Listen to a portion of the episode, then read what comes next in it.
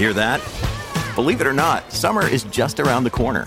Luckily, Armor All, America's most trusted auto appearance brand, has what your car needs to get that perfect summer shine. Plus, now through May 31st, we'll give you $5 for every 20 you spend on Armor All products. That means car wash pods, protectant, tire shine, you name it. Find out how to get your $5 rebate at armorall.com. Armor All, less work, more clean. Terms apply.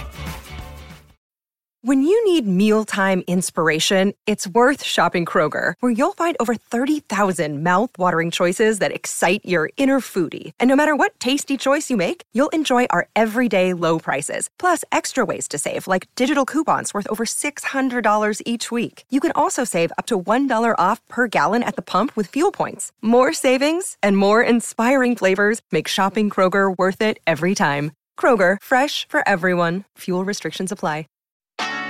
From Autosport.com and Autosport Magazine, I'm Martyn Lee, and this is the Autosport Podcast. Well, Max Verstappen delighted the home fans with a pole position conversion into victory for the third consecutive year in a challenging rain hit encounter, changing weather conditions all the way back to the very first lap of the Grand Prix this afternoon. But Verstappen navigated the chaos, took the checkered flag ahead of Fernando Alonso's Aston Martin in second, and on the road, Sergio Perez, but a five second time penalty for speeding in the pit lane only just uh, demoted him. So Pierre Gasly final place on the podium, and so much to get into. There were there was a red flag today, virtual safety car. We saw uh, various. Uh, teams make certain decisions, which we'll try and unpick on today's podcast. I'm joined by the uh, Grand Prix editor of Autosport, Alex Kalinauckas, also uh, our man at the circuit, our Matt Kew, and back here in the UK, editor of Autosport.com, uh, Haydn Cobb. But gents, welcome along to the podcast. Alex, start with you actually. What were your highlights? Give us your three highlights of today's Grand Prix for you. Uh, hello, Martyn. Hello, listeners. Uh, hello, Matt and Haydn, indeed. Um, although we haven't been talking for 20 minutes waiting for you to arrive. Martyn, I'm joking. Um, my three highlights of the race. Uh, well, yeah, um, one right at the very start. Fernando Alonso diving down Alex Albon at turn two and then immediately getting George Russell on the inside of that phenomenal Hugenholtz box. I think is the full mm. phrase of it, Hugenholtz uh, bank corner, which is honestly one of the best places I've ever stood and watched a Formula One car. I was there last year. Absolutely tremendous. Um, but yeah, really wily from Alonso, as you'd expect uh, of him. And I think he, I, I, can't quite remember the top of my head now, but I think he repeated that trick uh, later on. Uh, then my other ne- my next highlight is probably going to be another pass, uh, which was again a, a, very short time afterwards, and that was George Russell taking the lead from Lando Norris uh, in the wet going into turn one. Tarzan just as uh, Verstappen and Alonso had finally pitted to move on to the Inters, and it's just sort of mad to think that um, you know considering the race that Mercedes was gonna would go on to have that George Russell actually did lead the race. Like it was, and he was doing very very well. And then it just all seemed to they sort of seemed to lurch from one bad decision to another one. Uh, and in the end, obviously, has an incident packed race, including that incredible save from his error going off where nearly nearly took out Lewis Hamilton if Hamilton hadn't been so quick to get on the brakes. Um, but my third highlight to pick is um, Charles Leclerc choosing to pit uh, behind Sergio Perez didn't wait for Ferrari to to call him in. He made he made that call. And where were Ferrari with the tires? They were they were nowhere. Like Red Bull, the exact same thing happened. Perez made the call to pit. The team was ready. Perez ends up leading the race by 11 seconds. You know, Ferrari, okay, well, it might have been a bit tricky with cars coming in, things like that, but something operationally is, go- is gone wrong there because if Red Bull can do it, why can Ferrari not do it? And I saw Leclerc getting, I'm sure we'll get into this later on, but I saw Leclerc getting a lot of criticism for, you know, oh, it's his decision. He's exposed Ferrari there. Well, no, Ferrari let him down. So, yeah, so those are my three highlights which he says was the right thing to do. Uh, it's amazing yeah. how Ferrari will always uh, close ranks and say, no, uh, Leclerc says, no, absolutely, we did nothing wrong today because the time that we lost in not being ready was less than the time we, I would have lost. But anyway, uh, we'll get into that. Uh, Matt, what were your highlights today? Uh, when you let us know this is how you're going to introduce us, Martyn, I thought I might be last, so we'd be running short of ideas. So I've got a bit left field. So number one, is Russell's save uh, when he was being chased by Hamilton. That was a huge sort of swapper that he caught. So that was brilliant. That's a bog standard one. Second is Wilhelm uh, Willem Alexander, the king of the Netherlands, walking through the media centre halfway through the race. That was cool uh, with his family, the royal family, in the media centre. Quite why they were slumming it with us, I don't know. And third, which I've really thought about because it's it's a visual gag that uh, I'm going to be using on a podcast, is look, we've been given during the race. Where's my camera? I've got my broken monitor. So where's the camera? A ceramic windmill to take home. What a freebie that is! That's brilliant. So uh, that is uh, they're they're my highlights of, of the race. Better weekend. than barbecue tongs, isn't it? You got you got some barbecue tongs early on in the season. Yeah, I did. I did. I got those. Uh, got those uh, in Spa for the summer break. Uh, I don't have a barbecue, so they're just they're just clutter for the time being. Oh, but when you oh, do oh, and the then there were like barbecue, you'll be ready. seventy-two laps where someone else happened on track as well. I heard.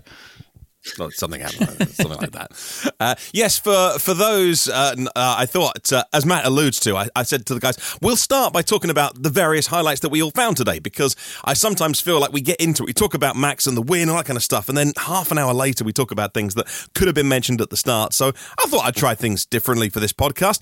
Uh, if you're one of those listeners that, oh, we don't like change round here, although we don't like that, then uh, I'm very sorry. Um, and Haydn, what would be your highlights of today's uh, Grand Prix? That impression, I don't know who you're trying to impress, but that's my highlight. I don't know. already. I don't know where it came from because.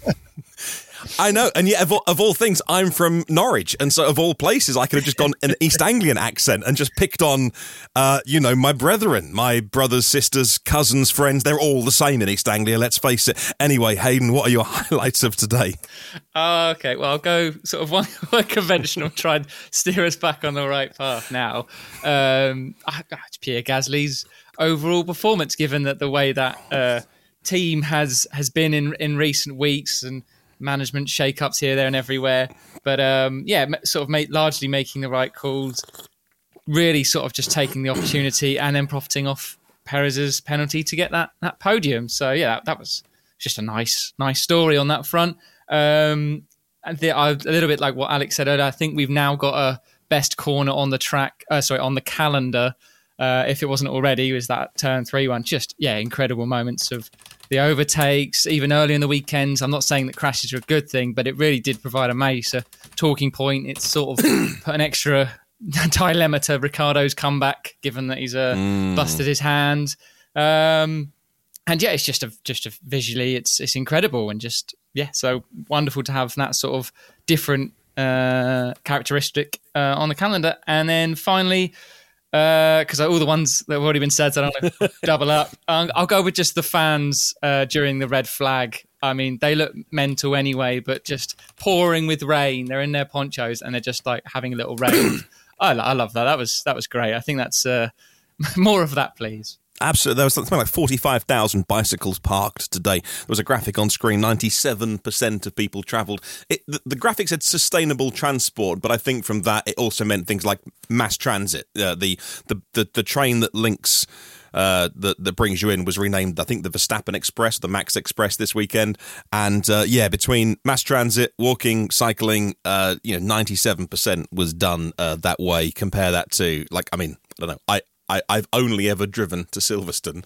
Uh, I just couldn't imagine arriving at a Grand Prix and seeing no cars around. It would be a fantastic experience. Look forward to if having I that. if I Um, could bring a bit of like on the ground insight to that, uh, it's a seaside town with a Grand Prix track. It's like putting one in Great Yarmouth kind of thing. So all the all like the residence cars that here have a sticker to say "We live here," sort of leave us alone. And then Zandvoort is closed off to outside cars that are not from around these parts. So everyone, yeah, everyone's cycling in, walking in, or, or train or, or buses. So that's sort of that's sort of how it works. So it's it's pretty pretty sick Well, system. That's been in the news recently because didn't there were some people in Silverstone, the Silverstone village, ended up getting fined uh, by overzealous parking uh, traffic Really? wardens, and Silverstone have offered to pay the pay the fines on behalf of the residents because. well, uh, fair enough. so I think that, I think the residents themselves were annoyed at all the naughty parking for various people in the British Grand Prix. But anyway, we're getting massively sidetracked. Sorry. Do the local Dutch residents do what the Silverstone local residents do and set up, you know, like a little burger stand, cold drink shop in their front garden? Uh, yeah, there's a few of that. It's just so much um, Verstappen flags, portraits, model cars, effigies. It's uh, yeah, it's a very partisan crowd as you, as you would expect. Um, uh, how much he sees or pays attention to it, I, I, I, doubt. But they, they certainly back their their local driver. Or well, the only one they've got Absolutely. now. There wasn't. There was. I don't, don't know if there's been many like hastily taken down Nick de Vries banners, but we didn't see any of those. oh, poor Nick de Vries. Uh, but uh, yeah, didn't get his chance to race this weekend. That would be um, uh, overlooked and actually a very good result for Liam Lawson today, finishing 13th in the standings. Let me run down how it finished today. Max Verstappen, Fernando Alonso, Pierre Gasly was our podium, and a great podium it was actually today. Sergio Perez, and in fourth because of that five second time penalty, speeding in the pit lane less than a second. It was 0.8 kilometers an hour, and it was wet. There was aquaplaning, and I give him a hard time uh, more than most, but maybe uh, maybe let him off that one. Uh, then it was Carlos Sainz in the first and only Ferrari to finish today. Charles Leclerc being retired because of floor damage in fifth. Then Lewis Hamilton in the Mercedes of sixth. Lando Norris just two hundredths of a second behind, I think, in his uh, in his McLaren. You watch the replays of that, and it was so close across the line. Alex Albon in eighth. I think great points for Williams. We'll get into whether they could have had more today, though. Oscar Piastri in ninth, Esteban Ocon in tenth, and then Stroll, Hulkenberg, Liam Lawson. Like I say, Valtteri Bottas, Yuki Tsunoda, uh, Kevin Magnussen, and George Russell was a classified finisher in seventeenth, despite retiring at the end.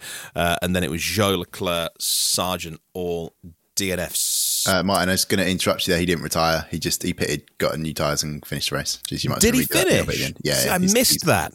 Yeah. There's a couple of things that I missed today actually that didn't get shown, so I missed uh, George coming back out. I heard the uh, obviously the team radio saying, "That's it, guys, I'm out," uh, and I didn't see him come back out. So it's good to know. And there was another one as well. I think the uh, at uh, one point they didn't show when Hamilton got Norris at one point and I just looked down at the timing sheets and they'd changed places. And then it happened a couple of times, I think, uh, but they, they missed that on the coverage today as well. So a couple of things that, uh, that I might have missed. Right, let's get into it then. Alex, we'll start with you. We'll take a look at Verstappen. He's breaking records, equaling that that uh, that record with Vettel today as well. And he seemed to have it all in hand. He just he looks unflappable. He had to manage uh, you know, dry, wet, dry, wet, dry conditions, a safety car restart, a red flag, and he sort of never looks to be that bothered by anything really. Even on you know home Grand Prix team radio at the end, he got about as you know effusive as he gets on the radio. He's such a cool character. Uh, what did you make of his performance today?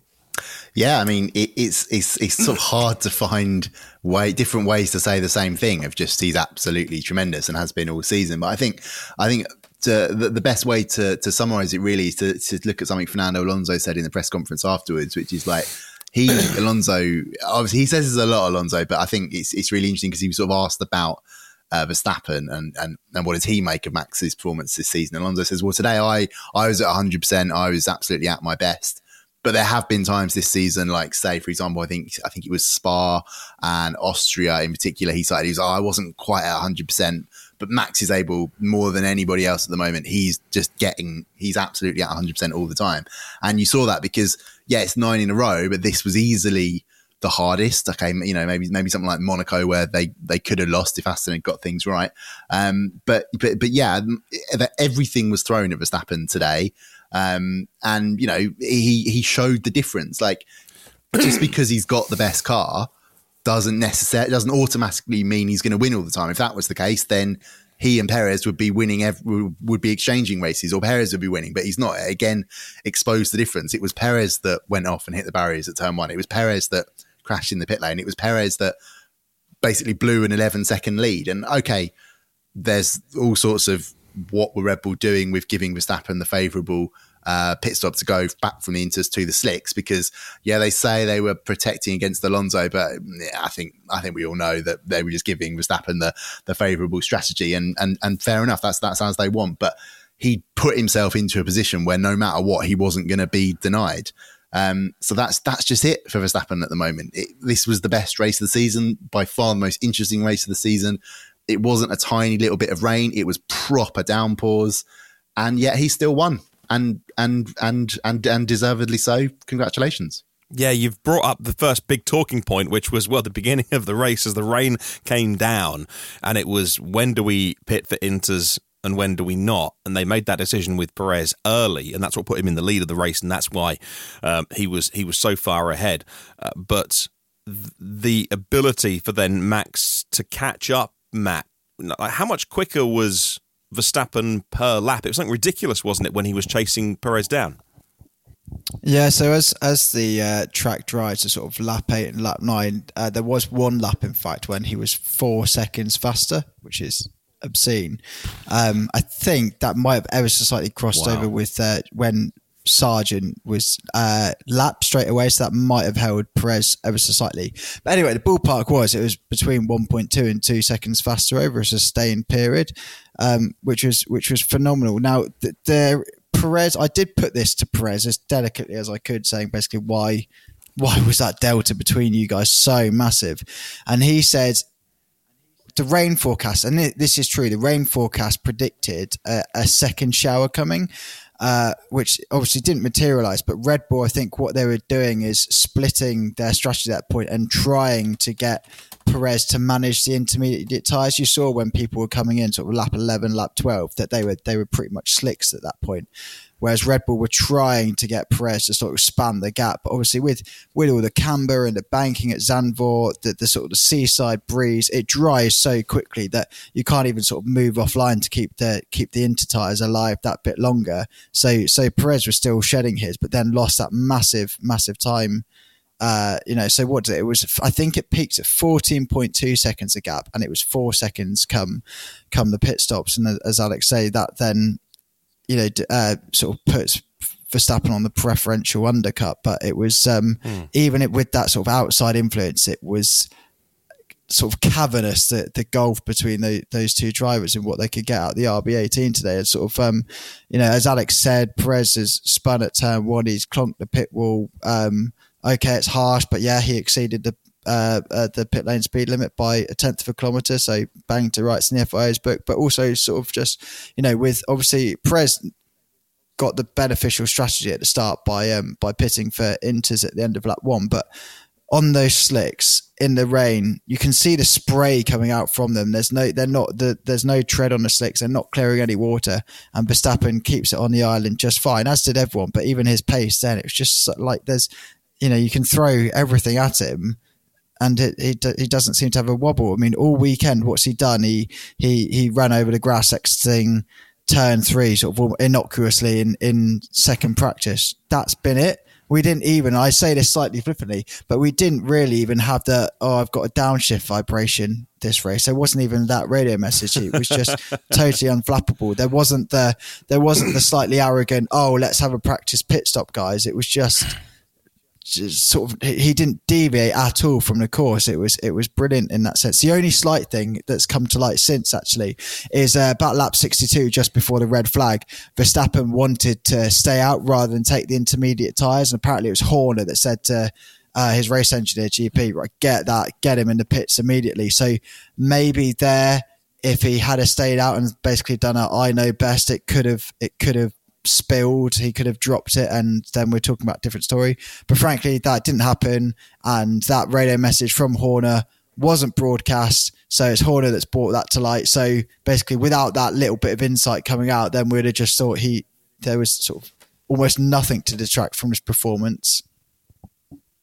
Uh, just just very quickly, I wanted to just jump in and say uh, to give give him his credit where credit's due. Perez made that call to pit at the start on lap one. It wasn't it wasn't Red Bull, uh, and he gained massively. So so fair play to him. I think Pierre Gasly did the same, and that set up his tremendous race, as, as Haydn was saying. So you know, fair play for the to the people that made those bold calls. And Haydn on uh, Perez, we've got some news breaking as we record this on autosport.com on your website right now, which, although it's not an official team press release, does seem to suggest Christian Horner has confirmed at Sergio Perez the phrase will be our driver in 2024. And I said this on yesterday's podcast I, I did with JBL. Although uh, Perez has given plenty of room for criticism this year, in fact, he lost a second place today by going off at turn one and handing it to Alonso.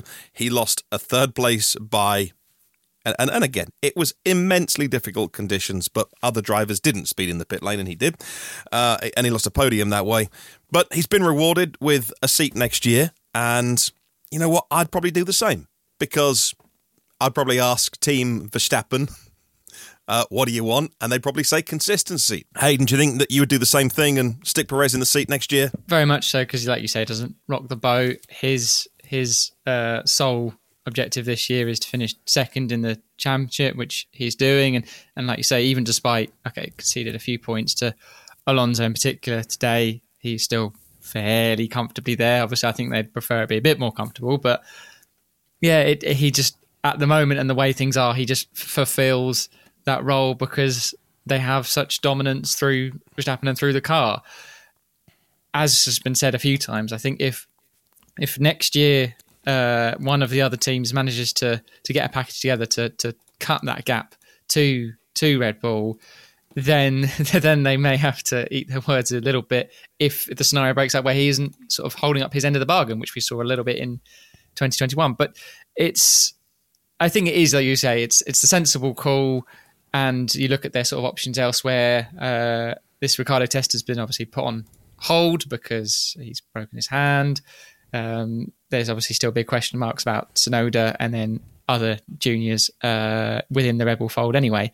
Um, so yeah, it it makes sense in terms of he is sort of meeting objectives. He's had that dip. I think they just want to sort of see him re- rediscover that sort of self confidence. I think a little bit. Obviously, um, if if he could win a race for Indy, I think it clears up a little bit. But I think that's what sort of what Horner was saying is there's been speculation of oh he might not be hundred percent guaranteed for 24 with this sort of eye on Ricciardo, and I think within given he's got a contract and everything, and it just seems to make sense. I think Horner's trying to sort of smooth it over and go look, he's in there for for 24, uh, and then we will sort of make a call beyond that don't think Helmut Marko was in the team photo today. I think Perez was in the team photo, which is odd.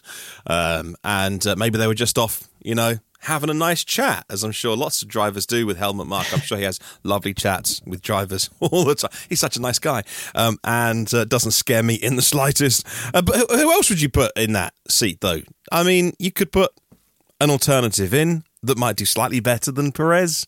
Put a young driver in so you got something coming down the pipeline, but you've got AlphaTauri for that, and you've got some some drivers that you can look at. I'd I'd do exactly the same. Leave Perez there. The the only downside is how much money he'll be on as a very experienced Grand Prix driver versus a young driver that you could save some. I don't think that they need. To, it's not like. True. given his driver salary is outside the cost cap, and they're Red Bull, and it's Red Bull, right? It's not like that's the only downside I can possibly think. He's not rocking the boat. He's happily, you know, he knows this is his best chance to be in a decent Formula One car or in any Formula One car.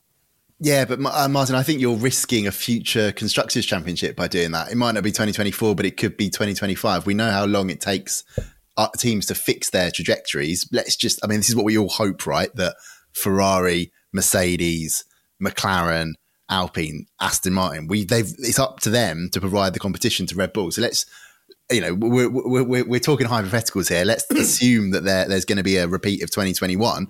What cost Red Bull the constructors championship in 2021? Sergio Perez. So, ah, so I would, I would, what you're I talking would, about is the Stroll problem. yeah, well, it's it's, the, it's completely the same. Yeah, it's it, right. It, we know already he's cost them a world championship because he wasn't close enough to Verstappen's level.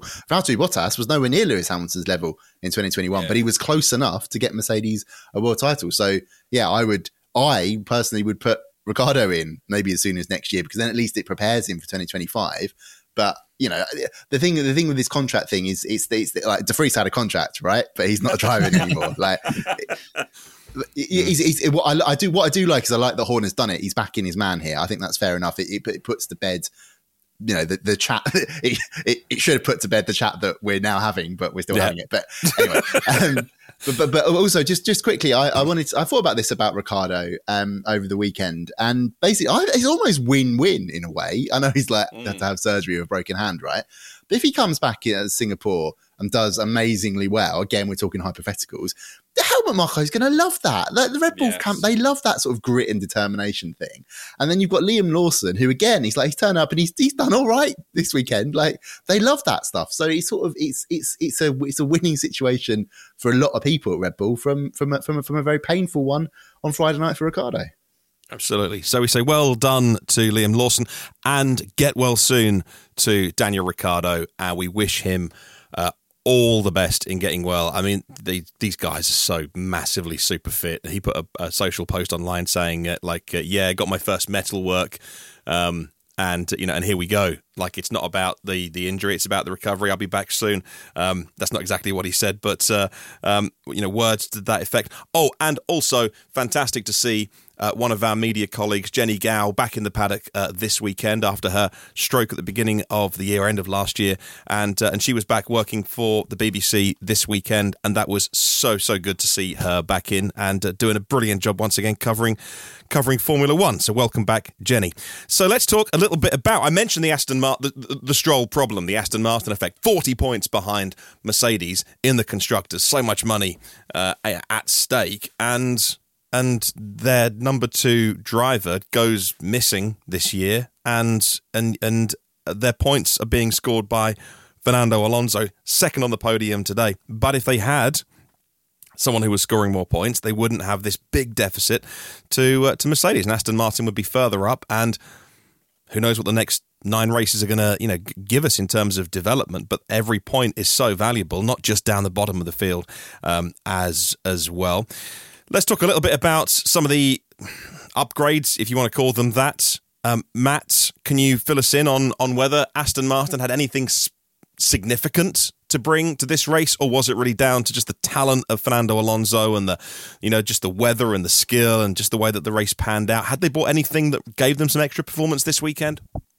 Well, in the, in the conditions, an awful lot of it was Alonso, but yes, they did Martyn. So um, you can see sort of with the race results, there's a sort of perfect correlation between uh, Aston Martin having to change a couple of bits on on the car at Miami and a drop off from results. They they say uh, uh, not that they developed in the wrong direction, but they just tried some bits that weren't as successful when they got out developed. That's that's not strictly true. They were just they was forced to sort of change their their their route a bit this season. They found it. What's interesting is that the upgrades they're bringing now, and they still think there's a lot of development potential in, in the current car, and they're going to keep it pressing on until the end of the season. Sort of, you know, whether other teams have abandoned this year already to work on next year, Aston Martin going to push it further. But you know, you hear about or the the conventional wisdom is that right, you find a problem on the 2023 car, you fix it, and then you ca- carry that into next season. Well, Aston Martin are already starting their, you know, they're well on their route with their 2024 car, and they've identified some things from their initial concepts that work for this year's car. So they've sort of reversed it and put it on this year's car with with the new floor they bought, and that has brought some brought some performance and you know there's the conversation we've had all year about the fluctuating sort of form for P2 behind Red Bull whether it's you know Ferrari throwing it away or Mercedes deciding one weekend they don't want to be second. And and Aston Martin or one half of the garage has, has picked up the pieces uh, this weekend. And although this feels a bit like a cliche but wasn't that a condition? Wasn't that such a hectic race as to almost fall sort of perfectly into Alonso's hands? All that experience, the the craftsmanship, the the sort of the wily, the wily sort of you know uh, street fighter, all of that played so beautifully into his hands, and then an extra you know a freebie when Perez is dropping it off the road. So they've all come together really nicely this weekend with with uh, for Aston Martin. I feel not not quite, and I suppose. It, there was like that two lap window at the restart. We thought, hang on, Alonso's really got the pace here. Is he going to put pressure under Verstappen? But I think it was that that at that case was that sort of Verstappen trait we've seen so often, where he just sort of instead of instead of like shoving the Pirellis over, he just gives them a gentle push, doesn't he? And so the Pirelli sort of lean into what he's doing. They're not like, knocked off their perch, and so that's how he sort of gets them in the right window and holds them. So there was that just that brief moment. Thought, come on, Alonso, he might do this. But other than that, se- second place is sort of a, a, good return to form. And you know when you can pick fault in how you know Ferrari their wayward execution, Mercedes still you're fundamentally just not getting the best out of this car, not understanding it, not getting it in its right operating window. Ast- and McLaren as well, messing up their strategy. Aston Martin was just smooth. The fact that they're not generating headlines beyond like they're the second place shows what a sort of just a, a decent weekend they had on one side of the garage. Yeah, and you mentioned that experience of Alonso. He was the one that uh, they wanted to do to him what Red Bull did to Perez, which was uh, when Zhou had his crash. I believe they called him in, and he said, "No, I'm staying out." And then, of course, the, it was red flagged, and that was the right decision. Although at the time Perez was sixth, and on count back, he was moved back up to uh, was it second or third? My brain's gone third, right? So, um, uh, so that was a bit of a gimme. So again, Perez was let off there, but that's he, no, he wasn't off. Them's the rules. That was unfair for me to say. Uh, but, uh, but yes, again, that Alonso experience of him saying, no, no, no, no, no, no this is you know. It, it, just so much experience paying off. Keep him in the car as long as possible, operating at a massively high level. Now, our colleague JBL obviously not here today, uh, but is a huge fan of Pierre Gasly and uh, and says, "Hey, put put him in." Put him in a faster car and uh, and see what he can do because he's a he's a huge Put him a fan of him. See what happens. Yeah, you Put him in a faster car, and he won't be as good as Max Verstappen. uh, but he'll be delighted today with uh, a, a podium, a podium proper after a Grand Prix. Haydn, you mentioned Pierre Gasly, one of your, you know, one of your highlights. Yes, he did inherit uh, that from the Perez penalty, but he stayed within the five seconds he needed to um, after that restart. So he did exactly what he needed to do from 12th to third. How do you think Perez, uh, how do you think Gasly did that today? What were the standout moments, Haydn, for you in, in his Grand Prix this afternoon? as mentioned earlier, I think by Alex, it was the yeah opening lap pit, sort of follow the Perez train through, gain a whole chunk of time there.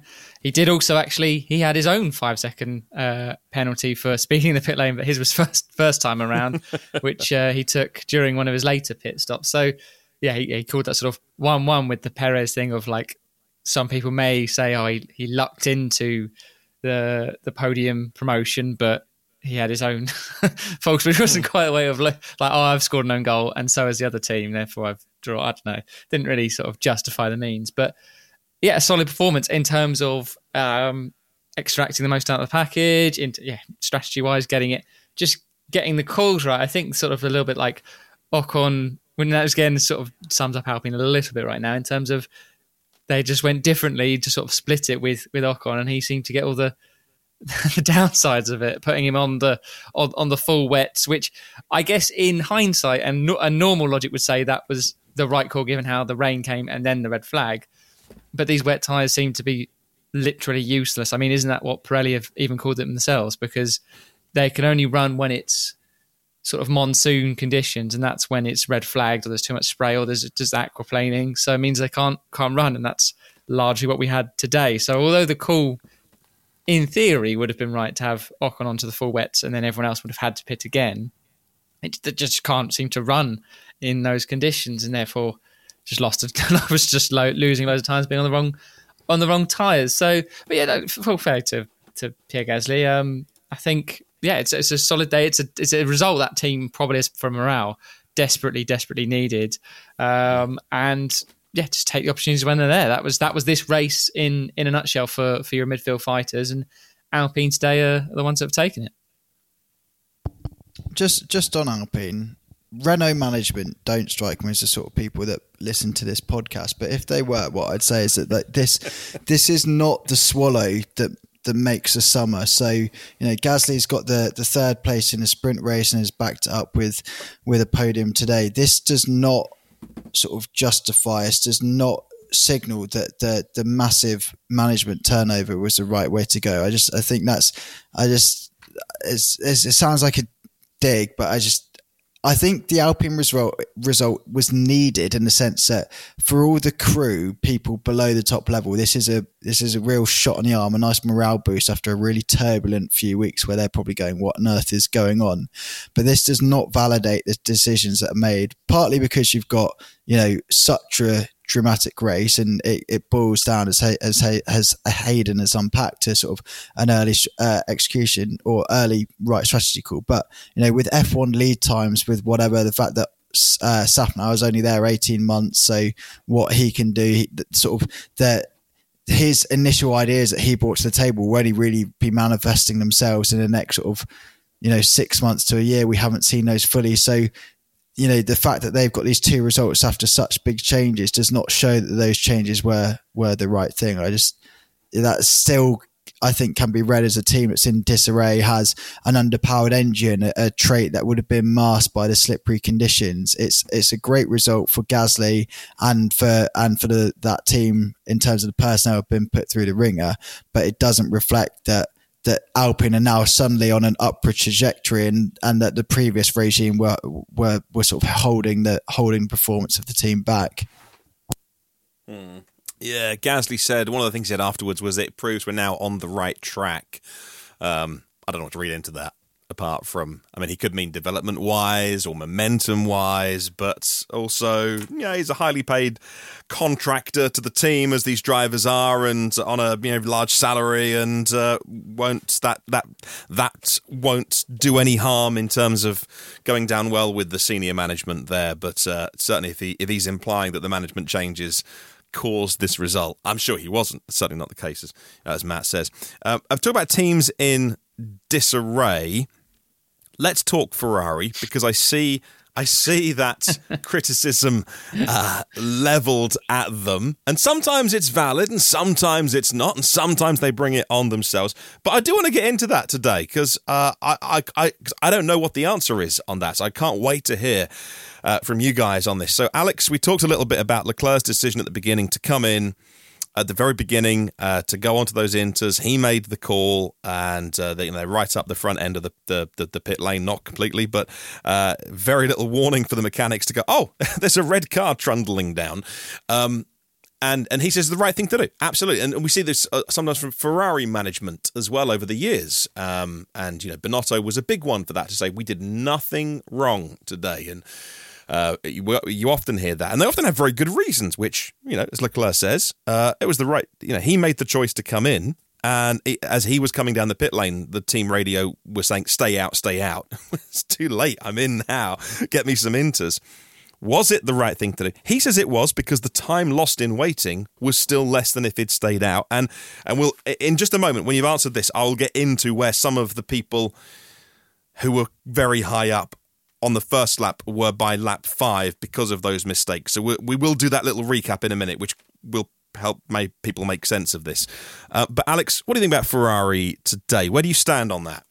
Yeah, I mean, I, have I've nailed my colours pretty much to the mast with Leclerc, but it's interesting. You, you, you bring up Martyn the the sort of Mattia Binotto head in the sand, refusing to acknowledge mistakes. I, I don't think what Leclerc is doing today by saying I, I made the right decision, I stand by. I don't think they're comparable because Leclerc was right. Like he did do the right thing. Like there were there were so many. Like let's say for example, like Silverstone 2022 when they you know they got the call wrong and Leclerc lost that race and Sainz won it. There was a clear mistake there that Binotto just sort of refused to even acknowledge.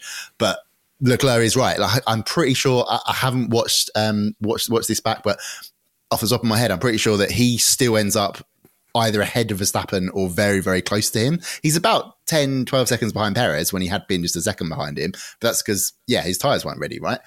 It was still on, on lap five. He was uh, in one, two, three, four. He was in fifth. He was in fifth on lap five. Yeah, yeah, yeah. Exactly. So just exactly. behind Verstappen. Yeah, exa- so yes, exactly right. Yeah, yeah. So he wouldn't have been there if he'd stayed out with Verstappen. He would have been even. He would have been even further back. So yeah, it's it, it's completely the correct call from, from Leclerc. And what I really like about it is that it's obvious that things are so bad at Ferrari that we've seen it from Sainz. He's disagreeing with the calls, he's making his own calls.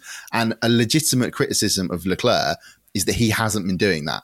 He's just been relying on the team that's let him down time and time again. And they let him down again today when he got it right.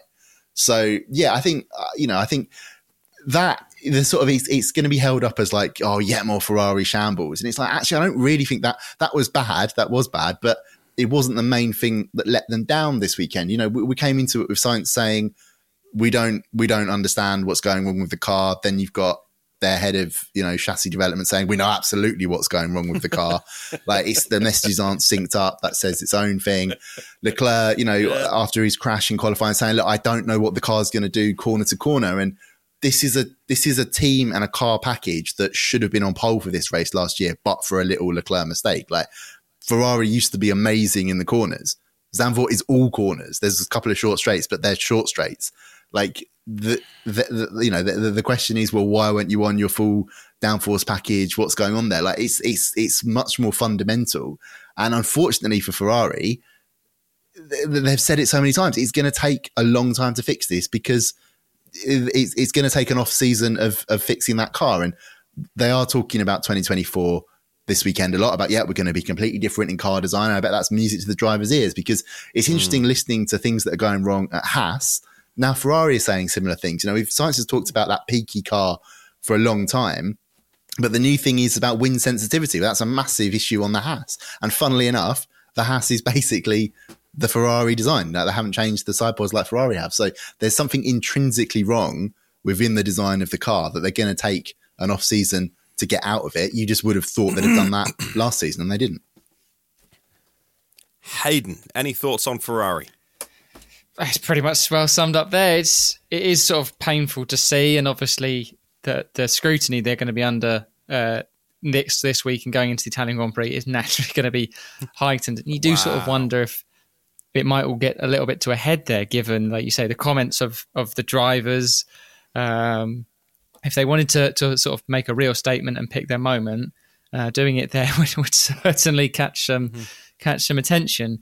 Like say, um, it just is a very confusing dynamic. You sort of thought certainly the the CV and the record of Fred Vasseur and sort of his, or the at least the impression you get from him is sort of very sort of down to earth, but straight and focused type management leader. I know it's only been he's only been in the job seven months really, started January, but yeah, it hasn't really come across that way. It sort of feels like very much the old old Ferrari in terms of like these same old mistakes, the same old sort of insistence, like you say, of, of ignoring clear problems and yeah, it's it's it's a bit sort of depressing, really, in terms of if you're if you're a Ferrari fan.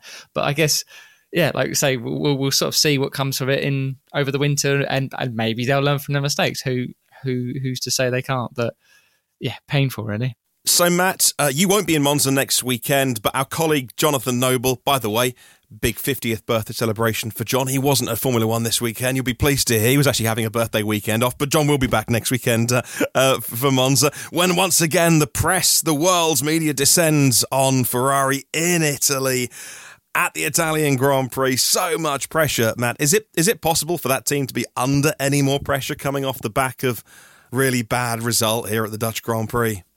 Uh, in the sense that you know there'll be more local media there having given passes to, to ask the questions. There'll be more sort of Italian national coverage because it's a major sporting event on their doorstep. And also, you would expect Ferrari management and Fiat management to be there because it's close proximity and they'll get a few paddock passes. So in that sense, absolutely there will be pressure. If you remember here last, or it was at Monza last year where um, the Ferrari CEO came out and started doing uh, all the sort of football chairman speak of no, the manager, Matteo Binotto, his job is absolutely safe. And obviously, we knew how safe it was soon enough because he got the flick. I don't think it will come to that. I think, you know, um, Vasseur is absolutely their their guy, but just sort of it's uh, it's uh, it's a massive discrepancies, isn't it? Where Ferrari are going, you know, as um, we do absolutely have a full understanding of this car, which I'm sure they do. That's how they're, you know, that's why they've learnt to change concept for 2024, and that's how they think they'll close the gap, even though they'll be a year behind on learning relative to Red Bull and its stable platform. But they fully understand the car, then why is Leclerc complaining that he has zero idea of what it's going to do? Okay, I understand that maybe to make the car per, you know behave perfectly, they could do that, but it's going to cost them two seconds a lap, and they're not willing to sacrifice that amount of time. So this is this is the sort of the trade off. But since that new floor in Miami, they have been on a development path, and the exact word is making the chassis more benign, so it's more predictable. Where a quarter of the season on from that, and Leclerc is crashing. You know, through throughout Saturday, he's off at turn one every time you look at look at the screen. You know, this is not a more benign car. It's it's understeer, it's oversteer, it's you know, and and then so that that is the car that is lacking pace. It's fluctuating in form, uh, and that's why they're abandoning concept. And if, and if they had a perfect understanding, it wouldn't be doing that. And if they therefore don't have a perfect understanding, even if you're going in a new direction for 2024, you would want, if you're the drivers, to be safe in the knowledge that everything will be resolved, that none of these problems will reoccur. It's such a, such a contrast. Remember when, you know, they did that, they did that sort of glitzy rollout of Maranello and they did a few sort of shakedown laps in the car. And okay, that was symbolic. Well, it, that's it. It was symbolic of look how confident this team is. And, and obviously they weren't pushing. They weren't on a low fuel Q3 run at, on, on their home track, but it was just like such a display of confidence that, that they were going to hit the ground running. It's, they've fallen so far away from them. But yeah, you see everything else like, okay, you know, they've they've had a bit of a brain drain. Mekies going, David Sanchez going. It's going to take time to replace those. And you could argue that, that strategy is a, a longer term problem to get out of that mindset that, as Alex said at Silverstone, every time there's heightened pressure, Ferrari seem to fumble. But I would have just thought little things like, you know, whether it's throwing some tennis balls around in the pit lane, but just rehearsing your pit stop, pit stop time and time again. And okay, today was slightly exaggerated because the Inters didn't arrive and Ferrari look you know, caught out by that. But the pit stops are slow. It's just none of the execution is right. There are so many things, but you know, okay, the drivers would say this in person, but I am convinced that they are, as they say, they are utterly, utterly sold on Fred Vasseur's plan. The, the sort of the roadmap that he has laid out over the team for the next two, three years. They seem totally sold on it. And if they're being honest in the media about their contract situations, both Carlos Sainz and Leclerc want to be a part of it. Leclerc wants to do the paperwork at the end of the season. Carlos Sainz wants to stay with Ferrari. So, you know, okay, maybe they would be saying that, but but the fact they are being so vocal and so so sort of backing their team suggests that that what they have seen from Vasseur is convincing. It just seems we're such a far, we're such a long way away from it now. Mm. Okay. Well, let's. I, I, did mention that I would talk a little bit about some of those drivers that had a great qualifying and that our listeners, you know, may have noticed. So, Lando Norris, for instance, starting on the front row next to Max Verstappen. Where did his race go wrong? Uh, what about Alex Albon, about George Russell, all starting up there at the front?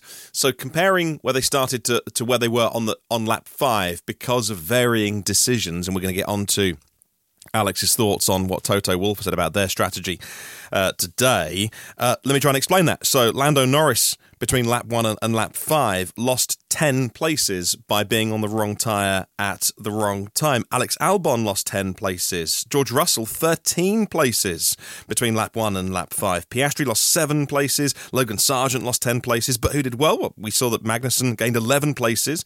Um, we know that Leclerc that that call did the right thing in four places.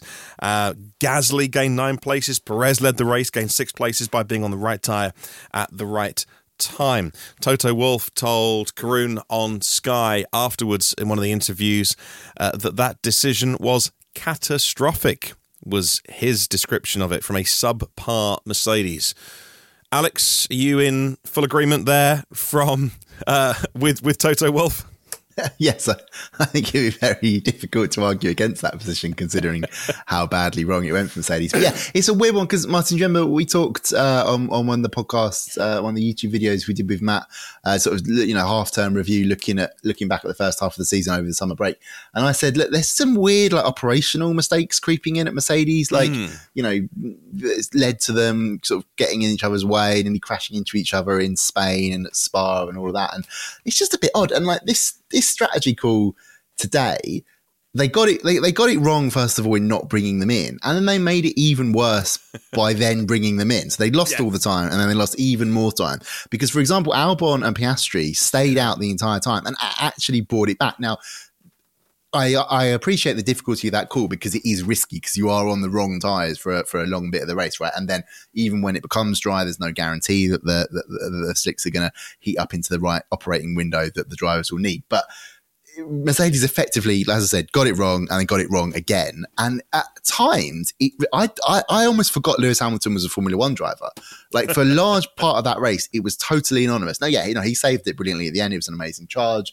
Uh, even George Russell, you know, on the hard tires at the end. I was like, oh, he's he, he's still far down the order. Is he ever going to come back? Oh, yeah, of course he is, because everyone's got to pit and and that sort of work its way out, and, and it will have a more interesting ending.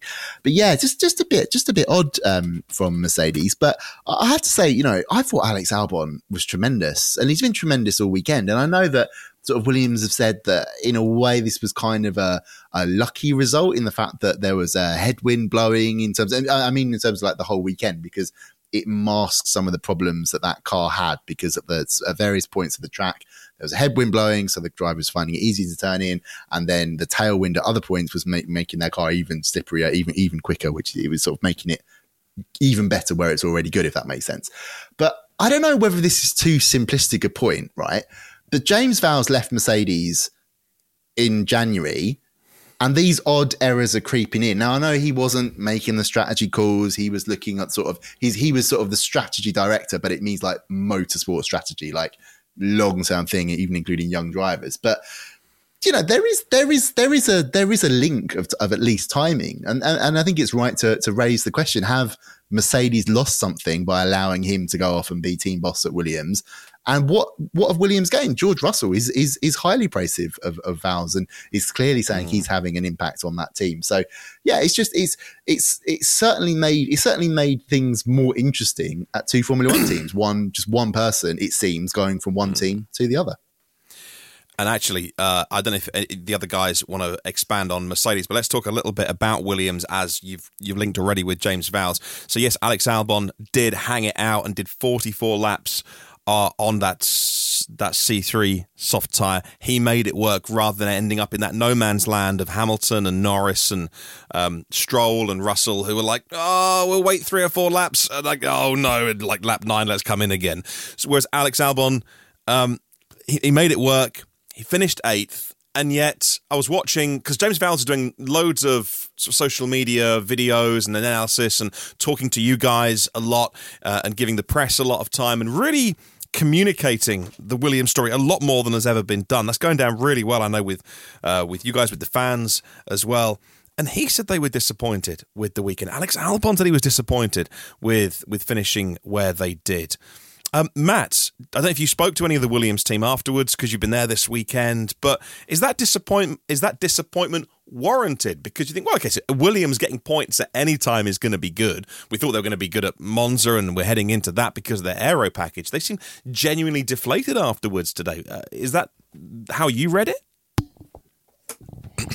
Uh I, I, still think it's it's the best of a bad lot. So I've, the confession is Martyn is like, no, it wasn't me that went uh, spoke spoke to the Williams guys after, but you know, it, it's just they obviously they lost out from from the start. You know, dry conditions. Al- Albon starting starting fourth. What what he could have done there, and uh, you know that the reason that uh, Williams is so good in a straight line is because it's very slippery and doesn't create a huge mm. amount of downforce, which is obviously less than ideal in, in wet conditions. So that that didn't sort of play into their hands. And obviously you've got the disappointment of, you know, Sargeant having a, a shocker of a weekend, you know, 20 minutes after or after getting into, you know, Q3 and having that that maybe contract extension sort of edge slightly further down the desk towards his way, he then shunts and sort of it moves back a bit, and then he's he's had a you know done done all the corners in again in the race, and you know so disappointment in that sense. But you know, but by by the end of the weekend, you're going to other teams going, "Whoa, this Williams." You know what do you make of that? And they're going. It's not a surprise. It's not a surprise. And okay, you've had you know you have had the help of the wind, which is sort of potentially an underlying characteristic because you go back to 2021 and both Latifi and Russell crashed in qualifying, both due to wind, wind sensitivity. So something about sort of the sea breeze here and, and the track layout does seem to under, uh, upset that their sort of even ground effect and, and top surface sort of aero philosophy, perhaps. But anyway, yeah, it, I think I think. And you also, as well, sorry, it's slightly rambly, but I still think there is an element of the Silverstone problem, which is, you know, is it better Or are you better off in the long run to have a quick weekend and not be fully unsure of why, uh, apart from, you know, we had a northeast, uh, northwesterly breeze as opposed to south, you know, south breeze or whatever it is? Or is it better to be slower but have a full understanding of where your weekend went wrong? I think Williams is still sort of flitting between the two. But bigger picture stuff, yeah, being more competitive, which is which is good, and at a time when they've said there's no more developments to this car. So this is what you you know this is this is it now so you would expect as everyone else develops williams to fall away more and more and more but instead they've been in the ballpark and sort of claimed a few big scouts which is impressive and albon nursing nursing the tires but um the, like the yeah the, the, other bigger picture stuff is Vowles is saying finally we've got a culture change coming on which is him taking that you know Mercedes no blame culture, and for years and years and years you've heard of sort of the toxicity at, at Williams, and it's just it also like they have the money to spend as well if they can get the capex through.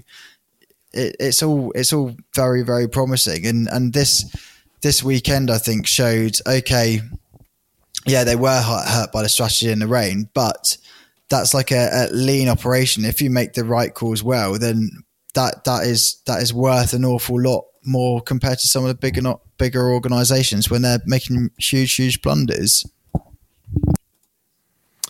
And then a, a, quick mention of McLaren, Lando Norris finishing seventh, and Oscar Piastri finishing ninth. And whenever you hear the phrase recovery drive, well, I don't like that because uh, it means you're coming back from something, and whether that's a you know an error or a problem, or in this case, again, uh, not getting the strategy as right as, as their competitors. Undoubtedly had a, a quick car at times this weekend uh, with McLaren, but uh, they'll be disappointed with that. And uh, yeah, rounding out the top 10, Esteban Ocon in the Alpine. Haydn, any thoughts on the teams we just mentioned, the sort of the Mercedes, the McLarens, the Williams, of the world, anything that, uh, that struck you? Yeah, I mean, I think for Williams, yes, sure they could. I think they see it's disappointing, but it's only because slightly missed opportunity. But when you compare it to their direct rivals, which are Haas, Alfa Romeo, Alpha Tauri, in terms of fighting for seventh place in the constructors, they're the only team that uh, scored points from from that gaggle of, of teams. Uh, so they pulled a bit of distance, but but also they they they've just yeah, like I say, they made the most of their strategy. They met with Albon obviously, and uh, like Alpha and Haas definitely had cars running high up in in in, in the running order at various points, um, but just making either wrong calls or car deficiencies sort of coming to show.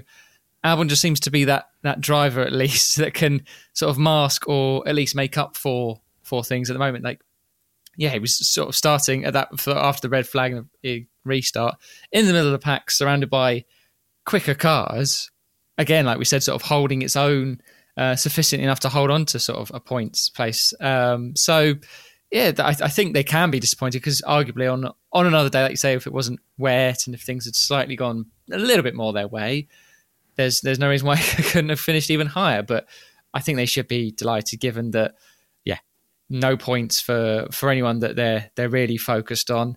Um, like you say, McLaren had a bit a bit of the Mercedes strategy woes in it, um, and in terms of it, it just not working out and having to sort of climb through the midfield as well, again, which I think maybe on obviously these teams are slightly more not, not Red Bull package esque, but their climbs are, are making being made harder now because you have sort of sort of packages slowly but surely sort of coming together a little bit.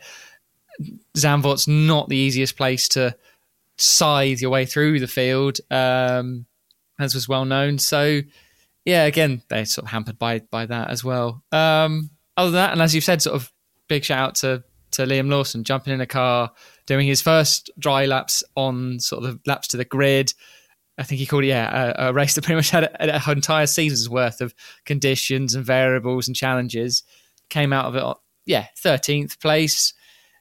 It, his his main goal was just, yeah, to finish it, got there, didn't do anything too um, sort of dreadful. and, and mm. yeah, I think he I think he demonstrated probably why Red Bull see him so highly prized and, want to see him as a as an asset in the in the future, potentially uh, at that team very soon as a as a full time driver.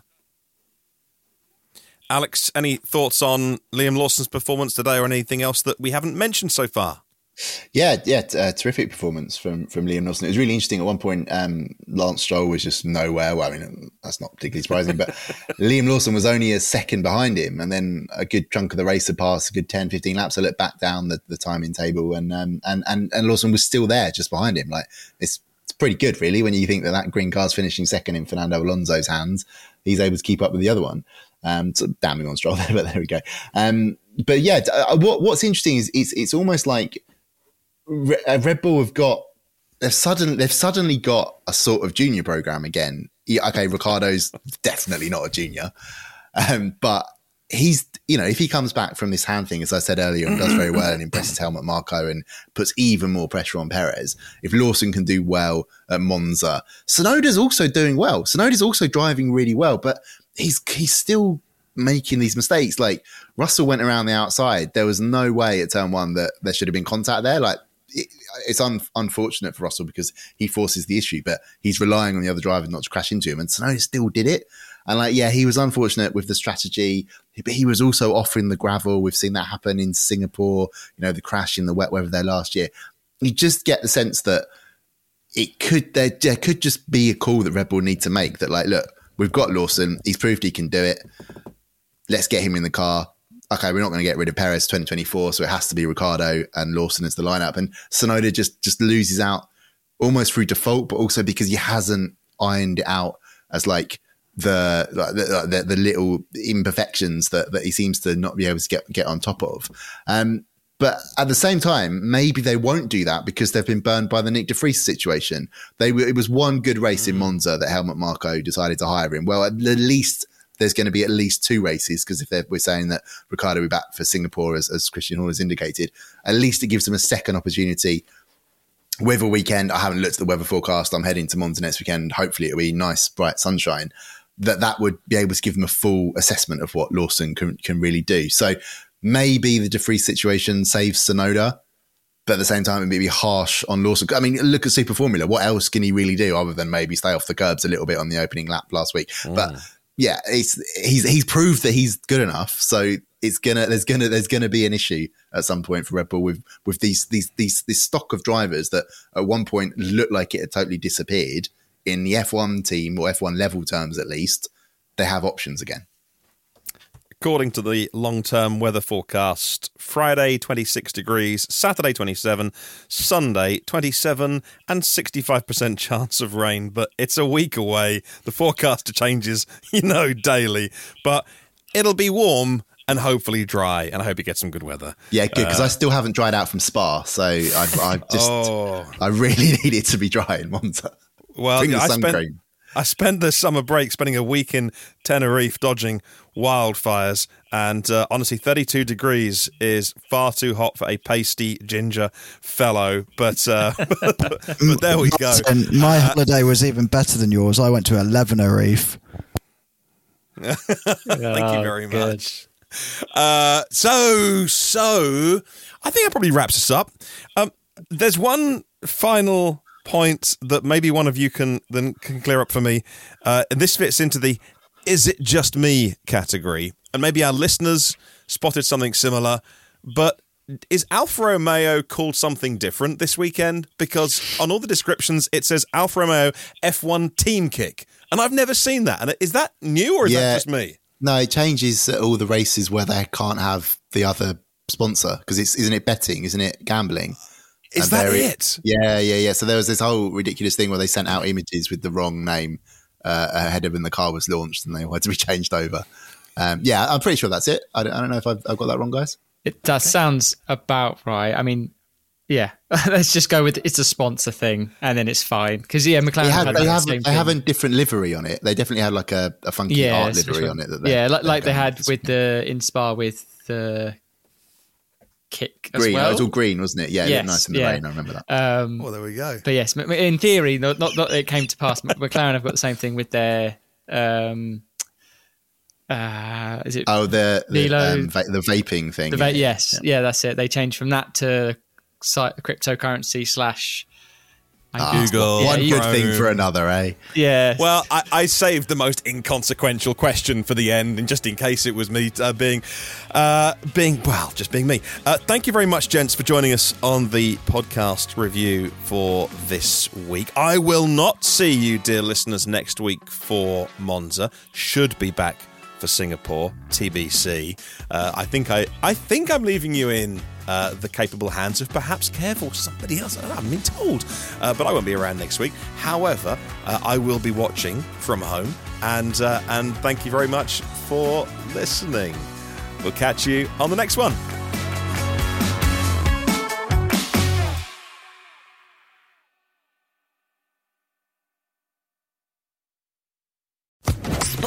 Podcast Network.